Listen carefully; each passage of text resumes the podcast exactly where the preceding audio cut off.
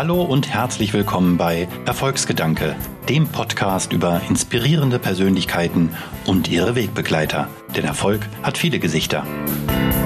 Ich bin Björn Weide, CEO beim Fintech-Unternehmen Smartsteuer und spreche heute mit Melanie Wiesen-Voss über Selbstständigkeit in Zeiten von Corona, digitale Freundschaften und warum 14.000 Likes nichts mit Erfolg zu tun haben.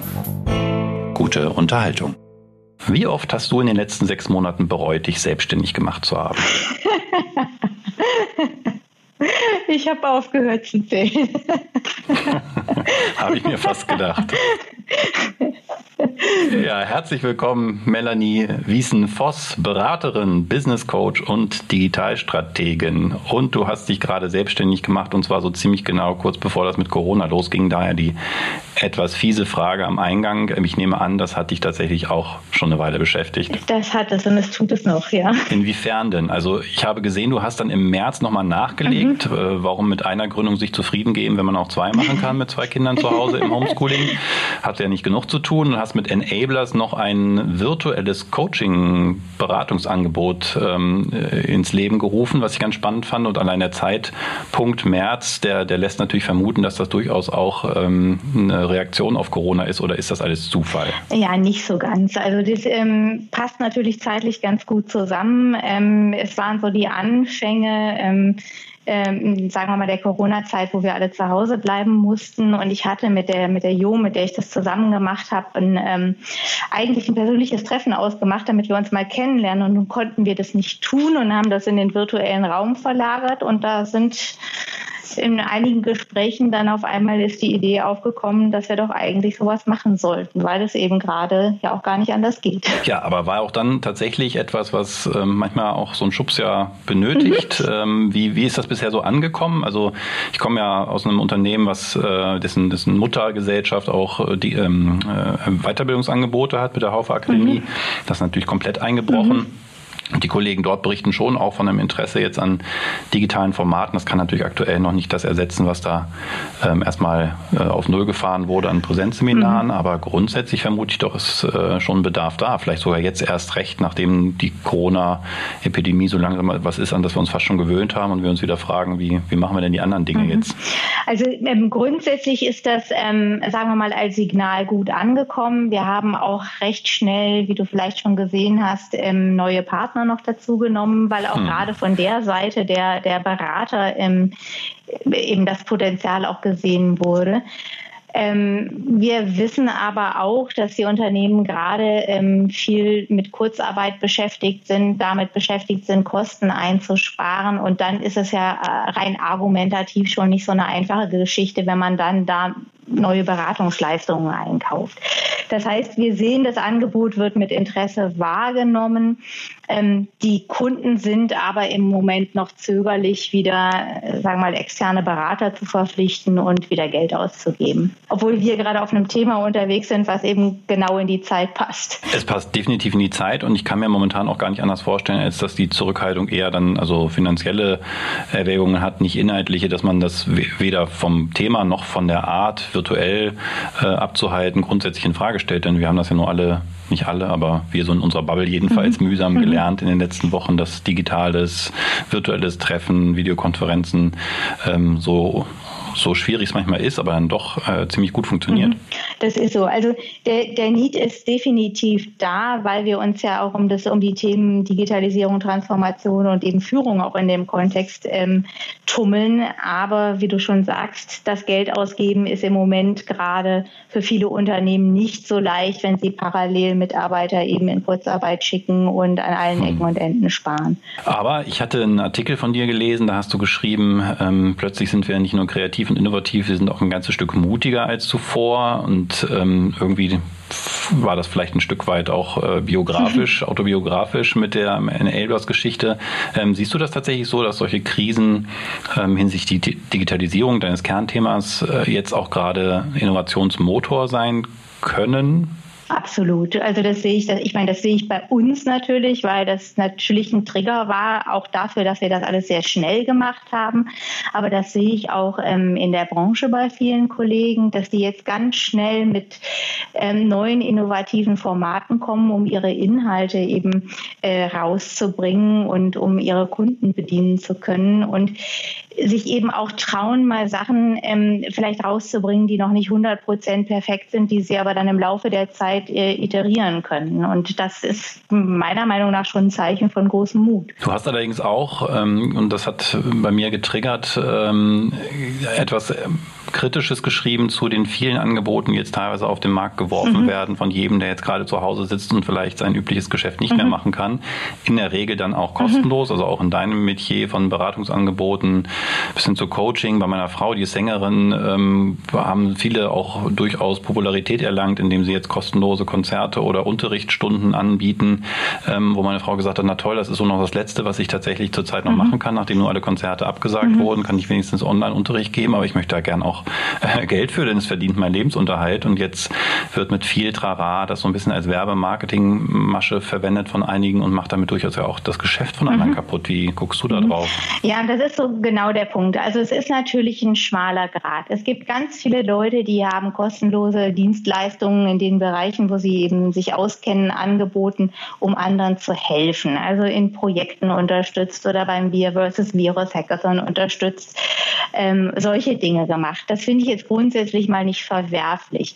Ähm, was ich schwierig finde, sind eben hm, die Reihen von kostenlosen Webinaren, kostenlose Coachings, kostenlose, genau wie du sagst, kostenloser Musikunterricht, ähm, was es da auch alles gibt, weil das ist ähm, kurzfristig gedacht vielleicht eine schöne Werbemaßnahme, aber langfristig gedacht, macht das ähm, den Wert dieser Leistungen ähm, kaputt und auch die Preise natürlich kaputt für, für die Leute selber und aber auch für alle anderen, die in dem Bereich unterwegs sind. Genau, sehe ich tatsächlich auch so.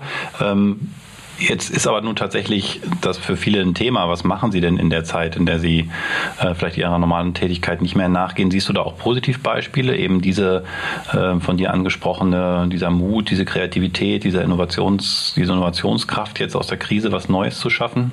Also ich sehe jetzt, ich kann dir jetzt tatsächlich keine konkreten Personen oder Marken äh, nennen, aber ich sehe eben zum Beispiel, dass Leute ihr Geschäftsmodell umstellen von einer ähm, ähm, von der persönlichen Beratung, von persönlichen Seminaren hin zu ähm, Online-Tutorials, äh, Communities, ähm, äh, E-Books äh, und das aber nicht kostenlos, sondern eben ähm, durchaus mit einem mit Business Case dahinter.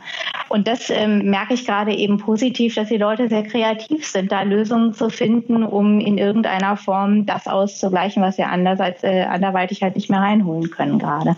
Jetzt äh, haben wir da jetzt eher aus einer Individualperspektive von Freien ähm, gesprochen. Mhm. Wie ist das bei Unternehmen? Darum kümmerst du dich ja nun eigentlich. Du berätst, äh, vielleicht um mal ein bisschen was zu deiner Historie zu sagen, nach knapp 20 Jahren wenn ich das richtig gesehen habe, äh, in Konzernen, in, von Beratungsdienstleistern, zuletzt Roland Berger oder auch Deutsche Bank, bis hin zu Mittelständlern, Hilti, immer am, in, in digitalen Umfeldern, berätst dann heute ähm, Unternehmen genau bei diesem Thema, Digitalisierung. Und ich meine, das ist ja nach Corona vielleicht das zweite Thema, was man überhaupt in den Medien gerade noch sieht, mhm. nämlich die Frage, wie können wir denn jetzt alle möglichst schnell digital werden, nachdem wir vielleicht gerade in Deutschland viele Jahre vielleicht auch was verschlafen haben. Man sieht es in der Bildung, glaube ich, sehr deutlich, aber natürlich auch alle anderen Unternehmen, die bisher keine digitalen Geschäftsmodelle haben, wachen natürlich jetzt auf und teilweise über Nacht werden da neue Dinge gestartet. Wie, wie nimmst du das zurzeit wahr? Ist das ein, tatsächlich ein Hilfsmittel jetzt gerade, so schlimm Corona ist, was die Auswirkungen auf äh, vor allen Dingen Gesundheit äh, angeht, äh, dann doch für das Thema Digitalisierung ein Stück weit so ein Anschubser? da bin ich irgendwie äh, unsicher, ob das so ist. Es ist tatsächlich so, dass man da viel äh, Tätigkeit sieht und viel ich meine, in allen Streams siehst du nur noch Bilder von Menschen, die in Videokonferenzen, in Zoom-Konferenzen hängen, so, sodass so der Anschein erweckt wird, als wenn man jetzt ähm, vollkommen in der digitalen Welt angekommen sei Ich höre aber auch von ähm, vielen Leuten, dass immer noch so die, die Haltung herrscht, das ist jetzt ein Übergang und wir sind für alle froh, wenn es wieder so ist, wie es vorher war. Wobei ich natürlich daran zweifle, ähm, dass es je wieder sein wird, wie es vorher war. Ja. Ähm, das heißt, ich weiß tatsächlich nicht. Also das ist ja auch sehr stark ein Haltungsthema und ich kann tatsächlich noch nicht so einschätzen, ob das bei vielen schon die Haltung berührt hat. Also ob diese Haltungsänderung, diese, dieser Mindset-Shift, ob der schon stattgefunden hat. Im Moment ist für mich der Anschein noch da, dass immer noch alle denken, das ist jetzt eine Übergangslösung, die wir irgendwie durchhalten müssen.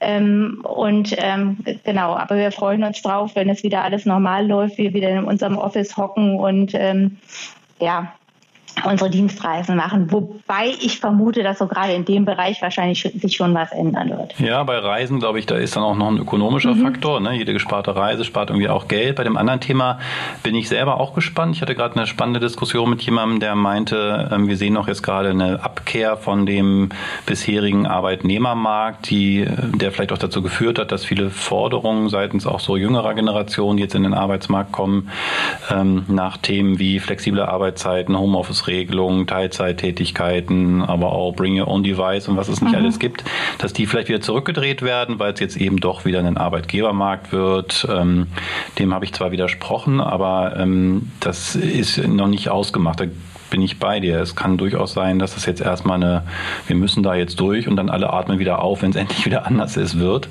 Ähm, äh, aber tatsächlich, du hast das ein gutes Stichwort gegeben zu äh, der Frage, was hinter dem Thema ist jetzt Haltung und was ist nur Krisenbewältigung. Mhm. Und auch da habe ich bei dir ein spannendes Zitat gefunden. Ähm, wer bei seinen Digitalisierungsprojekten die Transformation der Unternehmenskultur und die Anforderungen an das neue Leadership nicht mitdenkt, wird am Ende sich sehr wahrscheinlich wundern, warum das mit der Digitalisierung mhm. gar nicht so richtig mhm. funktioniert. Fand ich einen sehr, sehr guten Hinweis ähm, und habe heute, glaube ich, oder gestern war es von Lars Vollmer, kennst du bestimmt, auch sehr umtriebig in dem Feld mit Intrinsify, so ein bisschen so ein New Work-Bashing-Artikel von ihm mhm. gelesen. Er provoziert ja auch gern mal, meinte, so New Work sei sowieso alles so eine Wohlfühlsoße und Manager täten gut daran, sich wieder ihren eigentlichen Aufgaben zu auf ihre eigentlichen Aufgaben zu konzentrieren, nämlich der Wertschöpfung im Kundenauftrag. Wie gehst du denn mit dem Thema um, wenn du jetzt im Kundenkontakt bist, wenn es so Vorwürfe gibt, dass das, was wir da jetzt vielfach machen mit Digital Leadership und Co., eigentlich alles nur Ablenkung wären, alles viel zu soft? Mhm. Also ich, ähm, ich habe da, glaube ich, beide Brillen auf. Ich sehe natürlich einmal auch immer das, was irgendwie im Zentrum des Geschäftes steht, also den, den, den Business Case sozusagen äh, und die wirtschaftlichen Interessen. Ich sehe aber natürlich auch, ähm, dass es Digitalisierungsprojekte gibt, Innovationsprojekte gibt, die eben von diesen Unternehmen vorangetrieben werden, die nicht funktionieren, weil die die Kultur eben nicht verändern. Und ähm, ich glaube, diese beiden Aspekte, die gehören einfach zusammen. Also es geht nicht irgendwie ein, ein, Tool einzuführen und die Leute nicht mitzunehmen, aber es geht auch nicht irgendwie die ganze Zeit sich nur um die Leute zu, äh, zu kümmern und das Geschäftsinteresse aus dem Auge zu verlieren. Für mich geht das Hand in Hand. Das sind also zwei Seiten der Medaille, damit es irgendwie nachhaltig funktionieren kann. Und Henne oder Ei, was war zuerst da? Brauchst du erst die richtige Kultur oder brauchst du vielleicht auch erst so ein paar erfolgreiche Projekte, Magien oder New Work-Kontext? Ich glaube, dass ähm, die Menschen immer das zuerst glauben, was sie sehen und zu spüren bekommen. Also ist es vermutlich ähm, tatsächlich so, wie es gelaufen wird, äh, gelaufen ist, dass man erstmal was einführt und dann die Leute mitnimmt, der einfachere Weg, als dass man erst versucht, irgendwie soft die Leute umzupolen und dann irgendwie mit den, mit den Tools und mit den Methoden reingeht. Jetzt hast du ja, habe ich vorhin angedeutet, ja in verschiedensten Unternehmen, sowohl was Branche als auch Größe angeht, gearbeitet. Mhm. Ist denn der, der Wunsch jetzt in die Selbstständigkeit zu gehen eher ein, ähm, ein Ausdruck dessen, dass du gesehen hast, was funktioniert und es jetzt gerne übertragen würdest oder auch durchaus von dem, was vielleicht nicht funktioniert, von dem du dir wünschen würdest und dazu beitragen willst, dass es in Zukunft besser funktioniert? Äh, letzteres eher. Also es ist weniger, ähm, weniger, dass ich, also ich, natürlich habe ich unterwegs auch, ich meine, ich habe ja wirklich in vielen Unternehmen gearbeitet und viele unterschiedliche Dinge gemacht und es wäre natürlich Unsinn zu sagen, ich habe da nichts gesehen, was gut funktioniert hat, was ich mir gemerkt habe. Aber ich habe eben auch viele Dinge ähm, erlebt, die nicht funktioniert haben, wo ich dann immer gedacht habe, Mensch, eigentlich ist das Common Sense. Ähm, und, und ich würde gerne in irgendeiner Form wirksam sein, zu helfen, eben das anders zu machen und besser zu machen. Warum ging das in den Unternehmen nicht so aus, aus der eigenen Belegschaft heraus? Man sieht das ja relativ häufig, dass dann da Externe kommen müssen und äh, den erfahrenen Unternehmern und Managern sagen, was sie ändern sollen? Ach ja, ich glaube, da gibt es ganz unterschiedliche Faktoren. Ähm, ein Faktor ist äh, äh, sicher Historie. Also viele Unternehmen, die schleppen eben eine ganz lange Geschichte mit sich herum, die sie hm, ähm, die sie nicht einfach so über den Haufen werfen können. Ein anderes Thema in Unternehmen, gerade in größeren Unternehmen, ist immer noch Politik, so schade wie das ist. Ähm, und es ist halt immer einfacher, sagen wir mal, neu zu denken, wenn, wenn einem jemand anders das gesagt hat. Das ist im Übrigen auch das Erfolgsrezept von den großen Unternehmensberatungen, die nämlich genau damit ihr Geld verdienen. Ähm, das ist ja, ähm, das ist ja ähnlich irgendwie im persönlichen Umfeld. Wenn man da irgendwie nicht weiterkommt, dann holt man sich einen Mediator oder einen Paartherapeuten oder was auch immer und kriegt mal eine Meinung von außen, die vielleicht ähm, einfach neutraler ist, weil da andere Faktoren äh, wie Heritage nicht so eine große Rolle spielen. Und war das tatsächlich dann auch der, der Auslöser, also für dich die persönliche Motivation, äh, dieser, diesen Außenblick nach den fast 20 Jahren Erfahrung im Unternehmen anderen geben zu können? Ja, auf jeden Fall, weil ich eben auch tatsächlich in diesen Unternehmen, also das ist ja kein roter Faden, was ich da gemacht habe, das ist ja ziemlich viele Perspektiven einnehmen in ziemlich vielen unterschiedlichen Industrien. Und ähm, äh, und ähm, naja, da habe ich eben schon gedacht, Mensch, äh, ihr müsstet euch mal irgendwie die Zeit nehmen und euch mal selber von außen betrachten und einfach mal schauen, an welchen Ecken und Enden es da nicht läuft. Und das ist natürlich einfacher, wenn man irgendwie die Perspektive Unternehmen hat, als wenn man nie irgendwie im Unternehmen gewesen ist. Und das, davon profitiere ich natürlich. Jetzt hatte ich gesagt, du bist ja von Anfang an im Digitalen unterwegs gewesen, ganz am Anfang vor allen Dingen Kommunikations, äh, ja, äh, unter, also Abteilungen. Ich weiß nicht genau, was jetzt die Stationen waren, aber du bist ja auch im weiß gar nicht, ob das privat als privat gilt, aber bei Twitter unglaublich aktiv. Ich habe da mal nachgeschaut, du bist seit 2008 auf Twitter und hast seitdem, weißt du es, wie viele Tweets du abgesetzt hast aus dem Kopf? Um die 60.000 vermute ich. Also das letzte Mal, also, also über 50.000 sind es auf jeden Fall, ja. Genau, 58.000 Tweets und das sind rechnerisch seit 2008 14 Tweets am Tag. ähm, war auch Twitter in irgendeiner Weise verantwortlich für deinen Entschluss, selbstständig zu werden, so viel wie du da interagierst? Nee, also Twitter äh, habe ich als, ich habe immer gerne geschrieben. Also das ähm, habe ich schon immer, immer gerne gemacht. Und äh, Twitter war eine schöne ähm, Art des Schreibens, weil es am Anfang waren es 140 Zeichen und mehr hatte man nicht. Und dann musste man halt gucken, wie man auf den Punkt kommt. Und das hat sich irgendwie so als mein Kommunikationsmedium etabliert. Vielleicht auch, weil ich immer gerne naja, einfach rausgepustet habe, ohne dass es da jetzt erstmal eine Reaktion geben musste. Ähm, mit der Entscheidung für die Selbstständigkeit hat Twitter eigentlich nichts zu tun. Ähm, und es ist ja auch so, ich bin seit 2008 bei Twitter, da waren ganz andere Leute noch unterwegs. Heute sehe ich natürlich auch, dass da sehr viele Leute in dem Bereich ähm, äh, Coaching, Beratung, äh, agile Transformation und so weiter unterwegs sind.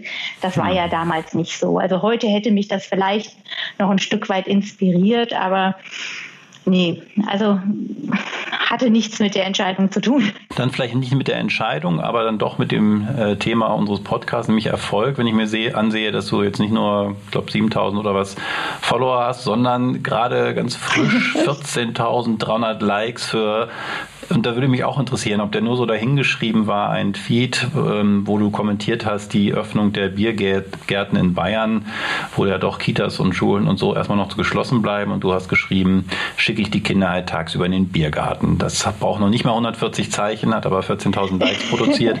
Ähm, wie kommst du zu so einem Tweet? Ist der geplant? Ist der spontan? Und was bedeuten für dich dann diese Reaktionen darauf? Also tatsächlich ist das sehr, sehr lustig. Nee, der, also ähm, die, die aller, aller allermeisten meiner Tweets, die sind nicht geplant. Das siehst du auch daran, dass da oft Rechtschreibfehler drin sind, ähm, weil ich die halt so raushaue, wenn sie mir in den Kopf schießt. Ich habe mit Sicherheit auch schon mal im Laufe der 60.000 Tweets über den einen oder anderen Tweet länger nachgedacht und mir auch mehr Mühe damit gegeben. Aber das Gros ist ähm, einfach rausgehauen. Und dieser Biergarten-Tweet, und das war wirklich äh, skurril. Ich war eigentlich den ganzen Tag in einem Zoom-Workshop und habe nur in der Mittagspause äh, mit einem Auge die Pressekonferenz von dem ähm, Herrn Söder mir angeschaut und habe das gehört und habe das irgendwie zwischen zwei Bissen an meinem Brot einfach so mal geschrieben. Aber auch nicht, also auch überhaupt nicht ahnend, äh, dass in diesem Tweet irgendwie so ein Verbreitungspotenzial steckt. Ich war da tatsächlich ähm, selber total überrascht und habe auch nachher gedacht, Mensch, jetzt hast du dir in diesen 60.000 Tweets, hast du dir das eine oder andere Mal wirklich Mühe gegeben, tiefgründig was zu schreiben. und dann kommst du, dann haust du so einen Tweet raus, der jetzt irgendwie ja, halt, also so naheliegend war auch in dem Moment und dann passiert das. Ja, also ich war tatsächlich überrascht. Es beruhigt mich ein bisschen. Ich bin jetzt äh, lange nicht so aktiv und vor allen Dingen nicht so erfolgreich auf Twitter, aber bei mir hatte sich auch schon der Verdacht eingestellt, dass ähm, die Aufmerksamkeit eines Tweets negativ korreliert mit der Mühe, die man sich beim Verfassen gemacht hat. Ja. Also ich habe selten ähm, Tweets gehabt, die erfolgreich waren, die äh, etwas länger als ein paar Sekunden Nachdenken erfordert. Ja, das ist so. Okay, bin ich beruhigt, dass es da auch so ist. Das ist so auch meine Erfahrung, ja. Wenn man auf Twitter liest, ich weiß gar nicht, ob es überall bei dir so in den Vita, die man so bekommt, äh, vorkommt, aber dann hast du auch einen Hinweis auf eine ganz spannende Initiative, die mir auch schon untergekommen ist, bevor ich dich so richtig wahrgenommen habe auf Twitter, und zwar das ist fünf Bücher. Mhm.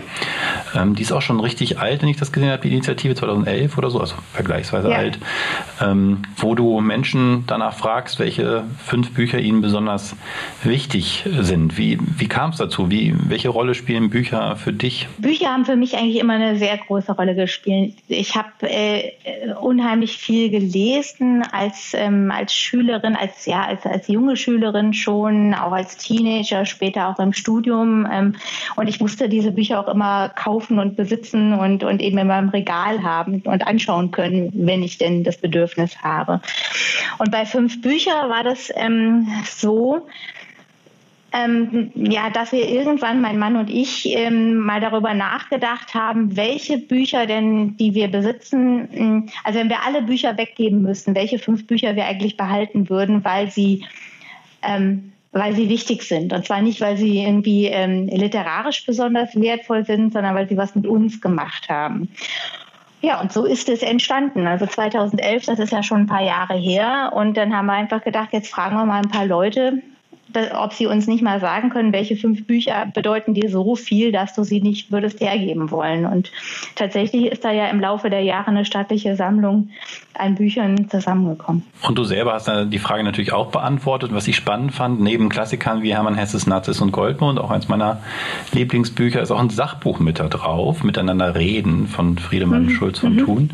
Ähm, ich weiß nicht, ob bei den anderen auch Sachbücher so häufig vorkommen. Gibt es da einen bestimmten Grund? Für mich gab es den Grund, ähm, dass ich mich äh, immer schon sehr für zwischenmenschliche Kommunikation interessiert habe und dann damals auch ein, ein Kommunikationsseminar auf Basis Basis von, von Schulz von Thun besucht habe, das einfach total spannend fand, was man irgendwie denkt, was Kommunikation ist und was Kommunikation, wenn man die mal so ein bisschen zerlegt, wirklich ist. Das fand ich irgendwie ähm, mindblowing damals. Ähm, wenn du jetzt auf die anderen Bücher guckst, also da ist wirklich ähm, ein ganz großes Potpourri. Da ist nicht nur Belletristik drin, da sind Kochbücher drin, da sind Kinderbücher drin, da sind auch ganz viele Sachbücher drin, weil wir eben nicht die Frage gestellt haben, was ist jetzt irgendwie gute Literatur, sondern was hat mit dir was gemacht. Und das äh, gibt natürlich ganz unterschiedliche ähm, Einflussfaktoren, die die Menschen so haben. Interessant, wie du das formulierst. Ne? Die Bücher machen etwas mit dir.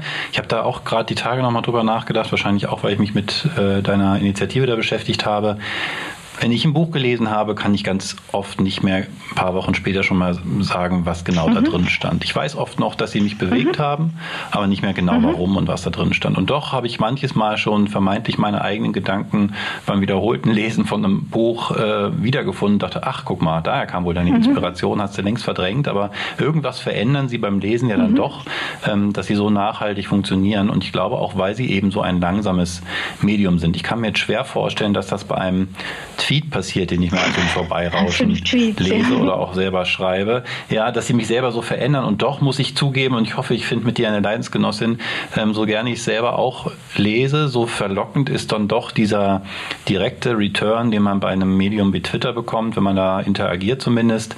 Ähm, und so anfällig bin ich dann doch auch zu sagen, okay, bevor ich mir jetzt ähm, die Mühe mache, es ist ja doch ein bisschen, ein bisschen Energieaufwand nötig, um ein Buch zu lesen, äh, dann gucke ich dann doch mal und scroll ein bisschen durch Twitter und dann habe ich eine halbe Stunde später viel Zeit verdattelt, aber gar nicht richtig für mich was rausgenommen. Wie, deswegen finde ich das bei dir so interessant, so eine, so eine, so eine Mega-Twitterin, die gleichzeitig dieses äh, alte gedruckte Papier schätzt. Wie, wie, wie stehst du dazu? Tatsächlich hat sich mein Leseverhalten im Laufe der Zeit auch ein bisschen verändert und da ist das Internet, ähm, dieses Internet gar nicht so unschuldig dran. Ich bin natürlich, hm. also ähm, bei Twitter sowas wie Always On, obwohl ich jetzt gar nicht so wahnsinnig viel lese. Aber ich fliege da halt immer mal drüber und schaue eben, was, was gerade so passiert. Und wenn ich, wenn ich irgendwie was, wenn mich was interessiert, dann ähm, kommentiere ich das oder retweet das oder schreibe auch selber mal was. Aber insgesamt äh, frisst das dennoch relativ viel Zeit.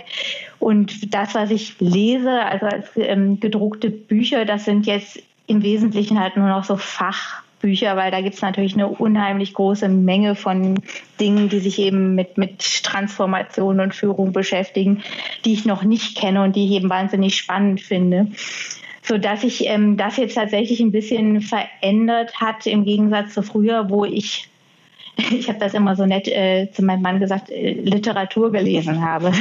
Und alles andere war nicht so wertvoll in, in, meinen Augen. Also es hat dich verändert, aber ja, wie soll ich das sagen? Also wir wissen es beide und trotzdem tun wir uns so schwer damit. Ist es äh, ein Stück weit auch eine, eine Sucht, wenn ich jetzt sehe, also 14.000 Likes auf einen Tweet von mir und das, das ist ja bestimmt auch ein Stück weit äh, aufregend, wenn man dann sieht, dass das Handy da die ganze Zeit bimmelt und ein, eine Bekundung des äh, Interesses und äh, so ein bisschen so ein virtueller Schulterklopfer.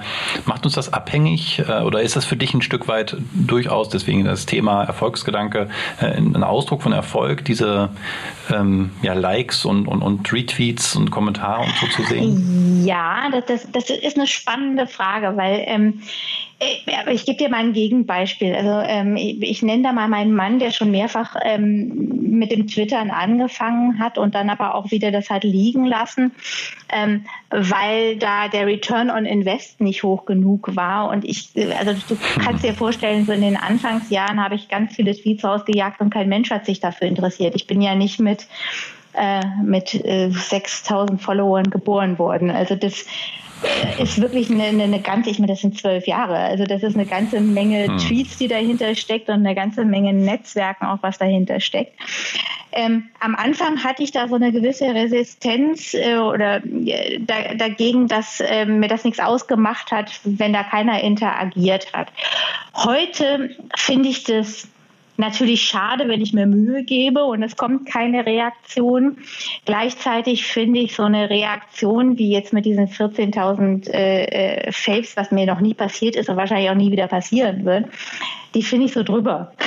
Also das ist so, das ist so, da bin ich ähm, das ist so weit entfernt von mir, wenn das dann auf einmal irgendwie, das ist ja aufgegriffen worden bei Twitter-Perlen und bei jetzt.de und ich habe dann irgendwie WhatsApp-Nachrichten bekommen, wo man mir dann Screenshots von meinem Tweet geschickt hat und äh, also das ist nichts, was ich irgendwie, äh, wo ich dann denke, wie cool du bist.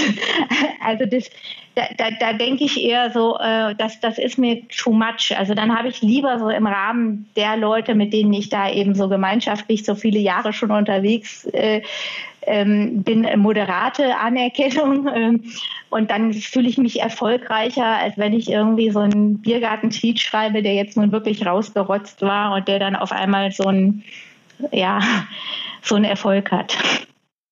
Okay, also es ist nicht die reine Quantität, die Erfolg bestimmt nee. in deinen Augen, sondern schon auch Qualität. Von wem kommt auch die Resonanz? Genau, ja. von wem kommt die Resonanz? Was entsteht da draus? Der Erfolg von Twitter ist für mich eher, dass ich so viele Leute da kennengelernt habe, die so toll sind. Also ich würde sagen, ein großer Teil meines heutigen Freundeskreises, das sind Menschen, also auch meines echten Freundeskreises, also den, die ich schon echt getroffen habe, das sind Menschen, die habe ich mal auf Twitter kennengelernt. Ah, interessant.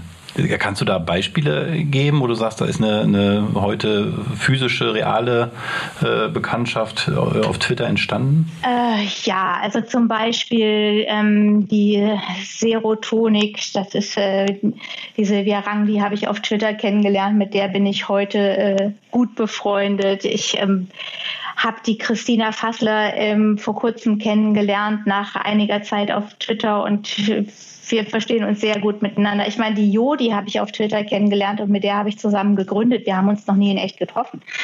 Also bis heute nicht. Bis heute nicht. Corona ja, hat es verhindert, ja, ja. Wahnsinn. Das ist auch eine spannende Geschichte. Ja. Okay, und das, das ist für dich das, wo du sagst, dass, dass der Erfolg von Twitter ist nachher nicht die Reaktion auf den Tweet, sondern die Menschen, mit denen äh, Twitter dich zusammengebracht hat. Ja? Absolut. Also was ich äh, auf meiner Reise dann in den letzten zwölf Jahren für tolle Leute kennengelernt habe auf Twitter ähm, und was da für tolle Sachen draus entstanden sind. Ähm, äh, fünf Bücher wäre auch nicht so geworden, wie es, wie es geworden ist, wenn es Twitter nicht gäbe, weil die ersten Leute, die wir da draufgenommen haben, das waren alles Twitter-Freunde von mir. Das wäre ja eine spannende ähm, Replik auch auf die vielleicht dann doch Skeptiker, die sagen, ach, all dieses äh, virtuelle und, und elektronische und nichts geht über Beziehungen im echten Leben. Du sagst, ja genau. Und deswegen brauche ich diese digitalen Tools, um diese im echten Leben diese Menschen kennenzulernen, ja. Für mich ist das mein echtes Leben tatsächlich schon seit vielen Jahren. Also ich unterscheide das gar nicht mehr so sehr. Also das ist natürlich für Leute, die jetzt irgendwie in diesen äh, Plattformen nicht unterwegs sind, ist das natürlich skurril. Aber für mich ist Twitter mein echtes Leben und viele Leute da meine echten Freunde. Hm. Und auch, auch wenn ich die teilweise eben, teilweise, also viele habe ich natürlich bei Veranstaltungen wie Republika und so weiter inzwischen persönlich getroffen und auch schon mehrmals, aber einige habe ich auch nicht getroffen und ich würde trotzdem sagen, das sind Freunde. Der Podcast heißt Erfolgsgedanke mhm. und wir sprechen ja jetzt schon eine ganze Weile darüber. Wir haben gesagt, also 14.000 Likes sind nicht zwingend ein Zeichen von Erfolg. Wie, wie, wie, ist das für dich? Was, wo sagst du hinterher, oh, das war heute, sagen wir mal, ein erfolgreicher Tag, wenn es nicht die Reaktionen auf den Tweet sind und du doch sagst, im Virtuellen bin ich schon auch ein Stück weit zu Hause? Wenn ich eine Idee hatte, die im ersten Moment vielleicht schräg war und die aber am Ende genau gepasst hat. Ähm, das ist ein erfolgreicher Tag. Ein erfolgreicher Tag ist auch, wenn ich einen Response auf einen Tweet habe äh, von jemandem, mit dem ich nicht gerechnet habe oder der inhaltlich spannend ist oder, mm, oder sowas. Ich glaube, ich habe einen erfolgreichen Tag damit begründet, dass ich irgendwie so und so viel Faves auf Twitter hatte. Mm, erfolgreiche Tage für mich sind, wenn ich, äh, wenn ich was geschrieben habe, wenn ich was geschrieben und veröffentlicht habe, was ich irgendwie in letzter Zeit, also ich habe das mal regelmäßiger gemacht. In, in letzter Zeit mache ich das nicht mehr so oft. Und ähm, wenn ich das wieder geschafft habe und damit zufrieden bin, weil das ist dann eben bei Nicht-Twitter schon ein längerer Prozess, dann ist das ein erfolgreicher Tag gewesen. Um jetzt auch noch den letzten Teil des äh, Namens äh, von Podcast äh, zu diskutieren, wem oder was bist du in solchen Momenten dankbar? Also ist das ein Erfolg, der aus dir kommt oder äh, gibt es Menschen, Dinge, Gelegenheiten, wo du sagst, die waren maßgeblich daran beteiligt oder Bücher, wo du sagst, die, ohne die wäre ich heute nicht erfolgreich? Ja, also vor allem sind es schon ähm, sind es schon auch Menschen. Also das ähm, ich habe unterwegs, ähm, du, du hast ja gesehen, mein mein Leben ist nicht so ein ganz roter Faden und das fing schon in der Schule an und ich habe aber immer unterwegs Menschen gehabt, die against all odds sozusagen trotzdem an mich geglaubt haben und irgendwie ähm, auch gesagt haben, ich ich weiß, du kannst das und ich weiß ähm, ähm, ich weiß, das wird alles gut. Das fing an mit einer, mit einer Lehrerin am Gymnasium tatsächlich, äh, die, ähm, die große Stücke auf mich gehalten hat und mich immer unterstützt hat. Ähm, das ähm, ist, mein, mein Mann ist so jemand, der irgendwie immer sagt, du, ähm, ich halte dir den Rücken frei, mach was du willst. Es wird am Ende gut sein. Ich bin davon überzeugt. Und ich habe natürlich auch so tolle Menschen wie den Marcus John Henry Brown, der mich als Mentor seit zwei Jahren, seit knapp zwei Jahren begleitet. Ähm, der übrigens auch auf Twitter ist und den ich auch dort kennengelernt habe. Ähm, äh, ja, der halt auch ähm, mir immer wieder hilft, so neuen Mut zu fassen und mit neuen Perspektiven auf Dinge zu schauen und mich immer wieder stärkt. Und wenn es diese Menschen nicht gegeben hätte, dann wäre es, glaube ich, schon teilweise harzig geworden unterwegs. Wie, wie bist du dazu gekommen, dir einen Mentor zu suchen? Also das klingt ja fast so ein bisschen wie deine Rolle für Unternehmen, also jemand, der mit einem mal reflektiert, von außen drauf guckt. Ja, das, ähm, also ich bin dazu gekommen, ich habe mich ja äh, in 2018 entschieden, nach sieben Jahren äh, Roland Berger zu verlassen und bin da ähm, weggegangen, ähm, ohne einen neuen Job zu haben und auch ohne wirklich einen ganz konkreten Plan zu haben, was ich jetzt eigentlich machen will. Ich wusste, das möchte ich nicht weitermachen. Ähm, aber ich war doch nicht so weit, dass ich irgendwie hätte sagen können, ist es jetzt irgendwie eine neue eine Selbstständigkeit, eine neue Anstellung, was kann ich eigentlich besonders gut, wo sollte ich weitergehen.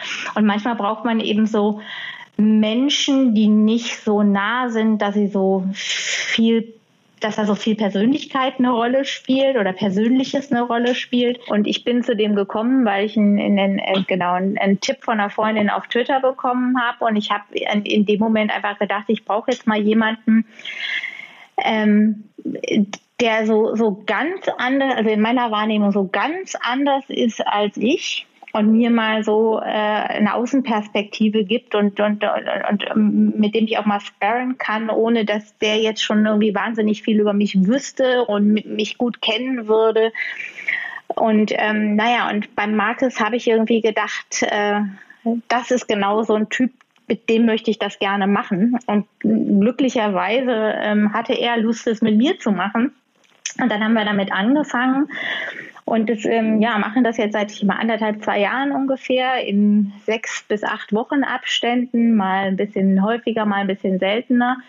Und das hat mich wahnsinnig weit vorangebracht. Aber dazu gehört ja auch schon ganz schön was, sich zu, vorzunehmen. Ich suche mir jetzt jemanden, der mir mal eine Perspektive bringt, die ich eigentlich habe. Jemand, der explizit anders ist als ich. Wir tendieren ja schon dazu, mhm. als Herdentiere Leute zu suchen, zu denen wir irgendwie das Gefühl haben, die sind so wie wir. Was, woher kommt denn das? Was, was hat dich da geprägt, dass du gesagt hast, nee, ich suche mir jetzt bewusst jemanden, der anders ist? Hm. Ich habe meine Erfahrung ist halt, auch wenn das manchmal vielleicht schmerzhafter ist, ich habe immer am meisten gelernt, wenn ich, wenn ich irgendwie ähm, sagen wir, eine Perspektive hatte, die jetzt nicht ähm, selbstreferenziell ist, also die jetzt nicht irgendwie so wie meine ist. Ähm, weil äh, das, wie ich so selbst auf die Welt gucke, das, das weiß ich ja selbst. ähm, das, ich meine, das, das eine ist irgendwie, wenn ich jetzt, wenn du mich jetzt fragst, mit wem ich gerne privat meine Zeit verbringe, dann ist man natürlich wahrscheinlich eher geneigt, sich so selbstreferenziell äh, nach Freunden umzuschauen, wobei ich jetzt mit dem Markus auch privat gerne meine Zeit verbringe. Das, aber das wäre jetzt nicht so, ähm, nicht so naheliegend. Ähm, aber für, wo, an dem Fall, wo ich nicht wusste, was mache ich denn jetzt beruflich und was will ich denn überhaupt und was kann ich überhaupt und, und ja, wo, wo, wo treibt es mich hin? Da hat das irgendwie total geholfen, da so jemanden zu haben, der so ähm, einerseits total weit weg von mir und meiner Welt ist, aber andererseits eben äh, so viel Lebensweisheit hat und so viel Erfahrung hat und auch so viel Empathie hat, dass er sich da trotzdem reinversetzen kann und dann nochmal eine andere Perspektive darauf werfen kann. Finde ich super spannend. Ich habe ähm, das habe ich übrigens erst gesehen, als ich mich ein bisschen näher jetzt in Vorbereitung auf das Gespräch mit dir, äh, mit äh, deinen Aktivitäten beschäftigt habe, gesehen, dass bei Enablers auch ähm, die beiden Freischwimmer ähm, mhm. dabei sind. Die beraten mich Smartsteuer jetzt schon eine ganze Weile. Ähm, okay. Und bei unserer Reorganisation, wir haben ja Führungskräfte und so abgeschafft, das haben wir alles mit denen zusammen gemacht, schätze die beiden außerordentlich und habe von denen ganz, ganz viel gelernt, auch unter anderem einen Begriff, der mir jetzt hier gerade einfällt, nämlich den der anschlussfähigen Irritation, kommt voll so aus dem Umfeld Luhmann, mhm. ähm, Systemtheorie und so. Und das, das, das war tatsächlich für uns auch eine ganz große, also für mich persönlich vor allem eine ganz große Erkenntnis, dass man ähm, diese Balance wahren muss. Man kann sich nicht bewegen, wenn man nicht dann doch irritiert, das System nochmal irgendwie ein bisschen anstupsen, sagt, komm, gib mir mal, ein, also, veränder dich mal und gleichzeitig muss es so kompatibel sein, dass es aufgenommen werden kann vom System. Mhm. Das geht natürlich mhm. für uns genauso wie für Unternehmen. Deswegen finde ich das super spannend, dass du das für dich so erkannt hast. Das ist natürlich ein schmaler Grad, äh, weil ähm sagen wir mal, es gibt dann Leute, die gehen den Weg der Provokation und ähm, da wäre ich jetzt äh, eher so jemand, würde, würde zumachen und würde sagen, okay, das jetzt nun auch nicht. Also so gibt es ja auch äh, im, im, Coaching gibt es ja auch die Arbeit mit Pro Provokation. Viele Grüße an jetzt Pfleging an dieser Stelle. Genau, also das wäre jetzt nicht so mein Weg, aber trotzdem eben, also den Begriff, den du da gerade gewählt hast, also da, genau das ist es. Irgendwie so mal ein bisschen aufrühren und ein bisschen irritieren, ohne aber den menschlichen und den persönlichen Connect zu verlieren. Und das, ähm, das macht der Markus halt ganz toll, ohne dass ich da irgendwie am Ende, also ich bin dann, ich, ich denke da schon drüber nach, aber ich gehe da im Frieden raus. auch wir wollen im Frieden rausgehen. Es hat mir sehr viel Spaß gemacht, dieses Gespräch mit dir zu führen, auch wenn es hier mal wieder remote war, leider. Ich hoffe ja sehr, dass wir auch irgendwann wieder in die Situation kommen, uns auch live und persönlich äh, nicht nur kennenzulernen, nachdem wir uns jetzt hier auch nur remote kennengelernt haben, übers Internet quasi, dass wir das physisch auch nochmal nachholen. Aber es hat mir trotzdem sehr viel Freude gemacht, viel gelernt. Ich danke dir ganz herzlich, Melanie, und wünsche dir weiterhin im Sinne des Podcasts viel Erfolg natürlich für deine Aktivitäten und dass Corona dich da jetzt nicht äh, von deiner Selbstständigkeit und deinen Plänen da völlig abbringt, sondern im Gegenteil dir Mut und Innovationskraft verleiht, nochmal richtig durchzustarten. Danke, Björn. Das ist ein wunderschönes Schlusswort.